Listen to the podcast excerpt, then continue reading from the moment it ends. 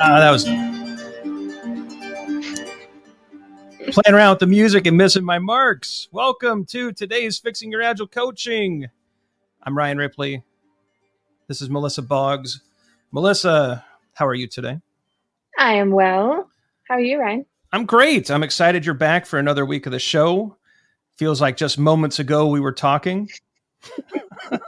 That's the magic of the internet. Um, for those of you that not that, who did not catch last week's show, uh, Melissa is uh, agile coach extraordinaire, certified enterprise coach, certified team coach, former co-CEO of the Scrum Alliance, currently vice president of business agility at Sauce Labs. She's awesome. I'm excited she's here to speak with us. She brings a great topic that is near and dear to my heart. Uh, again, it seems like I just I love the topics and the things that she's thinking about. So it's great that we get a chance to dig into these. Helping the helpers, the care and feeding of Scrum Masters. But it'd be great if I would actually spell this correctly. Look at this. I wasn't Again, say anything. the magic of the internet. What problem? What problem? all right, the care and feeding of Scrum Masters. What is this all about, Melissa? What what's on your mind here? Hmm. So, um, I'm going to tell you a different story first, actually. We're going to cool. start with a story. Yay. So, when I was a kid, I was always the person, or the student in class who wondered about the teacher. Okay. Which is super weird, I know. But I remember being in like fourth grade and I had one of those like really cool, young, hip female teachers and I remember it was like getting close to Christmas, and I thought, man, like she's doing all these things for us, right? We had all these like Christmas and Hanukkah decorations, and she brought us little gifts and trinkets and stuff. And I thought, who is taking care of her? Hmm. And who, um, you know, is anyone bringing her Christmas gifts, or is she, when she's sick, does anyone take care of her? And it sounds a little bit strange to be like a fourth grader thinking about these things, but I think it just always occurred to me that the people who are pouring out are always pouring out. And especially when your job, like being a teacher or being a scrum master, is pouring out. And, you know, in her case, I'm sure she had, you know, parents or a boyfriend or a girlfriend or, you know, someone taking care of her. But this sort of came up for me again when twice. One when I was a scrum master, and frankly, I felt very alone. Like sure. often scrum masters are the only people in their organization who do what they do, who understand what they do, and really understand how trying that servant leadership can actually be. Um, and then it came up for me again, you know, later on in my career when I was helping, mentoring, working with Scrum Masters, as I was sort of hearing that message from them over and over, like, no one gets what I do. And this whole notion of servant leadership, while I completely agree with it, live into it, it sort of encourages you to constantly put your needs second. If you are serving a team, then you are expected to sort of, you know, care more about what's going on in the team than your own career, right? Like the expectation expectations your career will yeah, your career will come as a result of the work that you do with this team.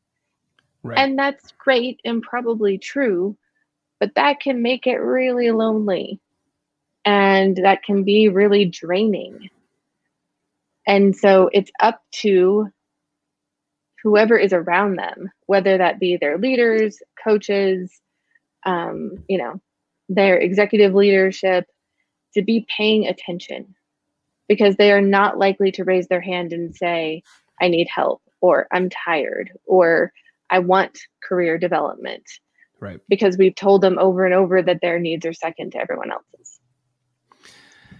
Yeah, it, that's a that's an awesome setup. You know, I was thinking through kind of my experiences as a scrum master and you almost yeah, you kind of lose yourself in the service to others and you lose your objectives and then who's I like the way you framed it with the teacher like who's help who's helping the teacher, right? Who's supporting the teacher and it is a lonely job and most time um, you're not getting the support from others. You're often defending your role, right? Mm-hmm. How many times has a developer asked you, "Well, what do you what exactly do you do?"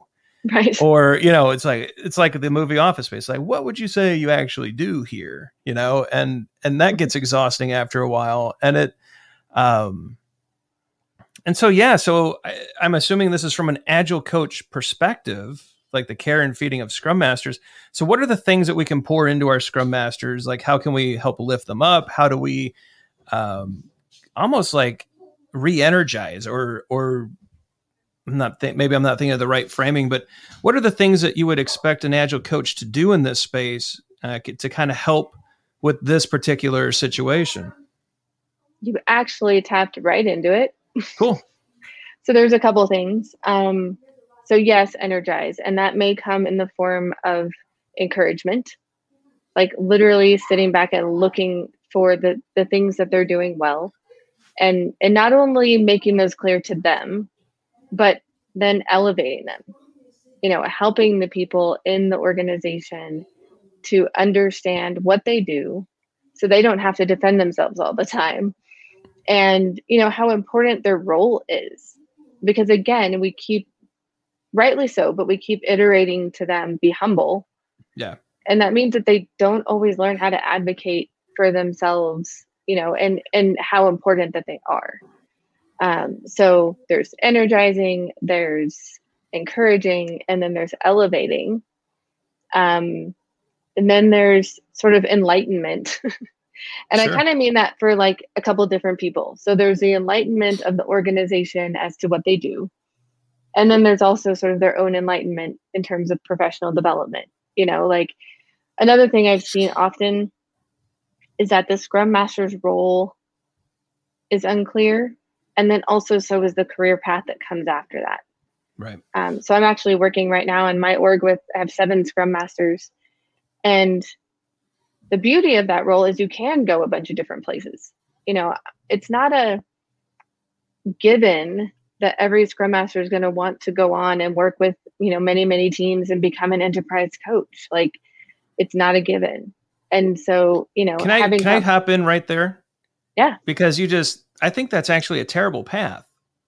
I don't think that actually makes sense necessarily for a scrum master, right? I right. But but that is it's almost like the same career pathing for a software developer. I remember being told if you want to make the real money, once you're done being a software dev, you got to become a project manager, then a manager, and then an executive. And uh, what a weird thing to tell a developer, right? Right. But with a scrum master, I mean, I I, I love where you're going here, and I, I I should probably just be quiet and let you keep going. But it that is such a weird path. That's like we want you to go from being an excellent team coach, like this is your passion, your drive, your skill set, and we want you to go go big. Wait, what if what if a and and I if I'm stealing thunder, yell at me. But what if a, one particular Scrum Master would make an amazing HR person, and mm-hmm. another Scrum Master would be an amazing CEO someday? which is your kind of your path, right? I mean, it's I think the Scrum Master role prepares us for executive leadership. I think it prepares us for um, people teams like HR, right? I think it prepares us for, um, like you said, such a diverse range that simply trying to scale. It's like, why are we always trying to scale in Scrum, whether it's the framework or the people? Um, why are we trying to scale up? I mean, we should be branching out, right? I'll tell you part of it. And, you know, I'm a part of the system, so I'm just going to own it. But it's in part because of how some of our certification frameworks exist. Sure. And and some of them exist that way. You know, you go like um, Scrum Master, Advanced, yep. Professional, Team, Enterprise, and a lot of times it's aligned with who is your audience and how much are they willing to pay. Sure. Right? Like an enterprise coach is going to command more because they have the the attention of executives, right? And the funny thing is, like I've always said, and we're kind of going off the original topic, but I hope that's okay. But I've always said, like, I have worked with some amazing coaches that absolutely kick my behind when it comes to working with teams. Like, I'm great with teams, I like teams, but they kick my behind. Sure but I can go and work with, you know, people in leadership roles and I get them and we can work together and I do well there. So that doesn't make me superior to those people. Right. You know, it just means we have a different skill set and a different background. And so it's just interesting to me because to your point, kind of bringing it all back, it's like care and feeding of these scrum masters means really listening to what their skill set and their background is and asking them, you know, where do you see your journey going? Like of my group right now, I have I have a couple who are interested in kind of going down a classic path, if you want to call it that. Have a couple who want to be product managers, product owners, have you know one or two that want to do something else entirely and like that's awesome because yeah. that means that they're multifaceted as a team and that means they can go and like you know be brilliant up down sideways everywhere um so yeah i mean i think part of that is just paying attention and not making assumptions you know about where they're going. Yeah the, the one size fits all tracks or which is i think in a lot of places but i also think um, as an agile coach I, i've advocated in the past for can we just pay this amazing software engineer more money to be an amazing software engineer instead of making them take on the role of a manager or or some other perceived higher role when we really just want to retain this person reward their expertise reward their discipline in sticking with a craft for this long and becoming amazing mm-hmm. why can't we just reward that financially without having to pile on all of these other responsibilities because their contributions are it's amazing yeah. Right. And that's that's something that has always baffled me in this space too.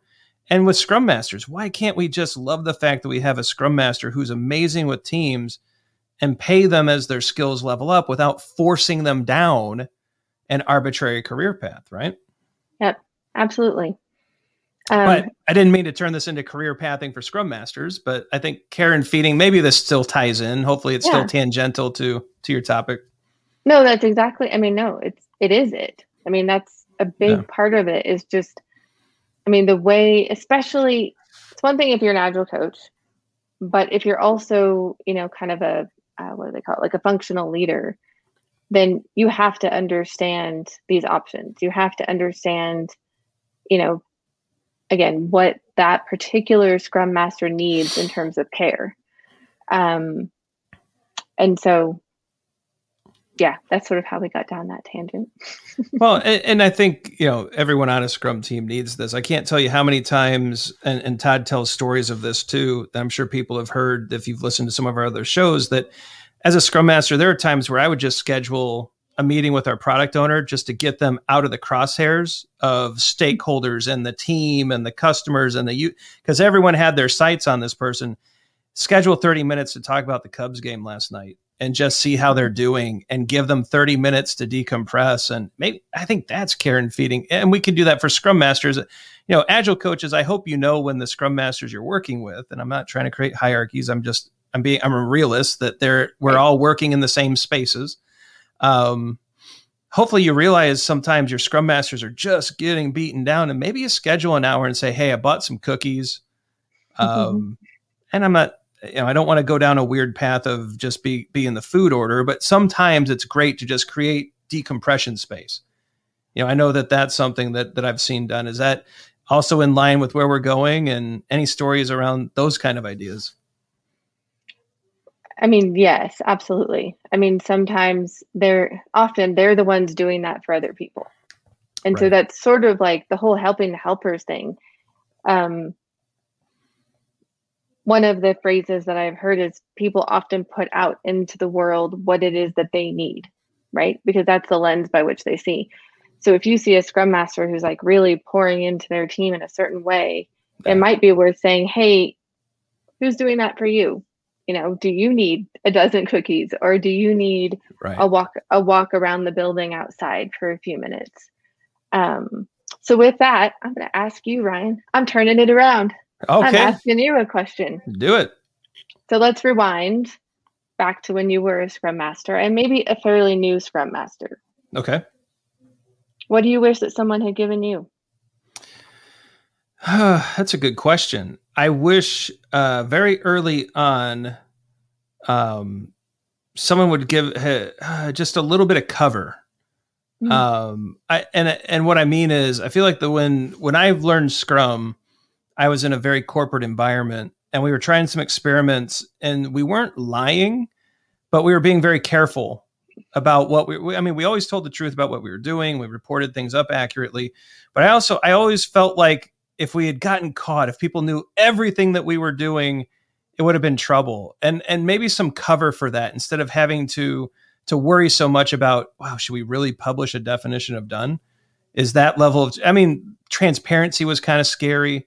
Mm-hmm. Um, you know, getting, you know, why, why is that whole team meeting every morning for 15 minutes? What's going, why are they, why aren't they at their desk type? And it was those kind of questions that we were constantly deflecting. And I think someone just stepping in and saying, Hey, this is a team that they're trying something. Uh, we're going to leave them alone for a little bit. We're going to see what kind of outcomes they almost like the permission to experiment Maybe that's the mm-hmm. better way to put it. Um, and also a little cover in case, you know, every once in a while a sprint failed. You know, right. I think those kind of things I think would have been really useful early on. Yeah, agree. If I ask myself the same question, actually, I think I was really lucky that I had a lot of what I would have wished for, if that makes sense. Sure. Um, similar to what you just described, I worked with an incredible set of people actually at two different companies. Um, so it's one of those things where, you know, one by one, we left one place and then followed each other to the other sure. place. And they were constantly giving me cover when I was right. a young scrum master. And this was um, like a manager of engineering or engineering manager at the time, a product manager. And we sort of did that for each other. But I think I was the most vulnerable because everyone knew what they did, right? Everyone knows what or thinks they knows what an engineering manager or product manager do. And so, yeah, I mean, they provided, it wasn't even my boss, it was my peers that were providing this, you know, care and this cover that I needed. So, you know, I think that's a good reminder too to us as coaches that it's not just the scrum masters that we need to look out for, but each other. Yeah, and it's it's an awareness, right? And to take it out of the workspace. I mean, there are times where, um, and I'm sure that um, you and your significant other have the same kind of ideas here, but I'll notice where if I've been in my office too much, right? Because I'm I'm incredibly busy. Like we're running a company, we do a lot of teaching. I'm working on a master's degree. I'm I'm in here a lot, reading or talking or doing these. Vid- I, I'm gone, even though I'm home. And I'll notice like my wife is taking the kids to to baseball and football and two doctor's appointments and did the back to school. And every once in a while, I have to emerge and say, wow, I've left way too much of this with you. How can. I mm. help? Like, what can I do here? Because it's just so out of balance. And and some nights it's, why don't I? I'll take care of dinner. Um, I know you've been talking about that pedicure. Go do that. Go grab your friend. Disappear for five six hours. Go get a drink afterwards. Go do it. Whatever it is you need to do. Uh, but even just the awareness that when you see someone after emerging from the office, that wow, they've just taken a lot and they're exhausted or they're tired or they need you know something poured back into them and and i think that that awareness just looking outside of yourself is probably a really good habit to start cultivating if you don't have it now does that mm-hmm. kind of does that make sense oh for sure yep so and frankly i think as a community we would all be better off if we would just do that with each other yeah rather than arguing about something just looking and saying wow are you okay and if yep. and and and then asking it again because the first time they'll lie to you. Right. Oh yeah. Oh yeah. yeah I, I'm fine. Okay, enough. Now really, what are you okay? and and I think that in and of itself would be like the killer tip for this, you know? Well, I gotta say, you are excellent at that. So okay. I appreciate that from you. And yeah, I think that's it's not just your scrum masters, although let's give them some extra oh yeah care um, but yeah, we should also be doing the same for each other. I love that. I think that's probably a good place to leave it. What do you think, Melissa? I think so. Nice. And so, Melissa, thank you for this topic. Thank you for humoring my tangents, and thank you for keeping us in line um, and bringing it bringing it back to something very meaningful, which you always do, which is, I think, one of your superpowers. And thanks for being here. Really appreciate you doing this. Always fun. It is always fun, and I hope all of you out there got a lot out of it too. Leave your comments below, leave your questions, leave your thoughts, leave your stories. You know, how do you help the care and feeding of your Scrum Masters. Like and subscribe so that you know when we drop new videos. There's probably some videos that are going to pop up below that might be related that could help. Check those out too. But uh, yeah, for this week, you know, if someone out there is struggling, help them out. If uh, you haven't checked on someone in a while, send them a message, shoot them a text, give them a call, and uh, don't take the first answer because they're never fine. Ask again and uh, see if you can help someone out this week. All right, we'll see you next week, everybody. Uh, take care. Hey, it's Ryan. If you're enjoying this show and want to take a deeper dive into Scrum with me and Todd, check out agileforhumans.com forward slash training. Be sure to also look at the show notes to subscribe to our newsletter, get a copy of our book, Fixing Your Scrum, and learn more about working with us at Agile for Humans. Thanks for listening and Scrum on.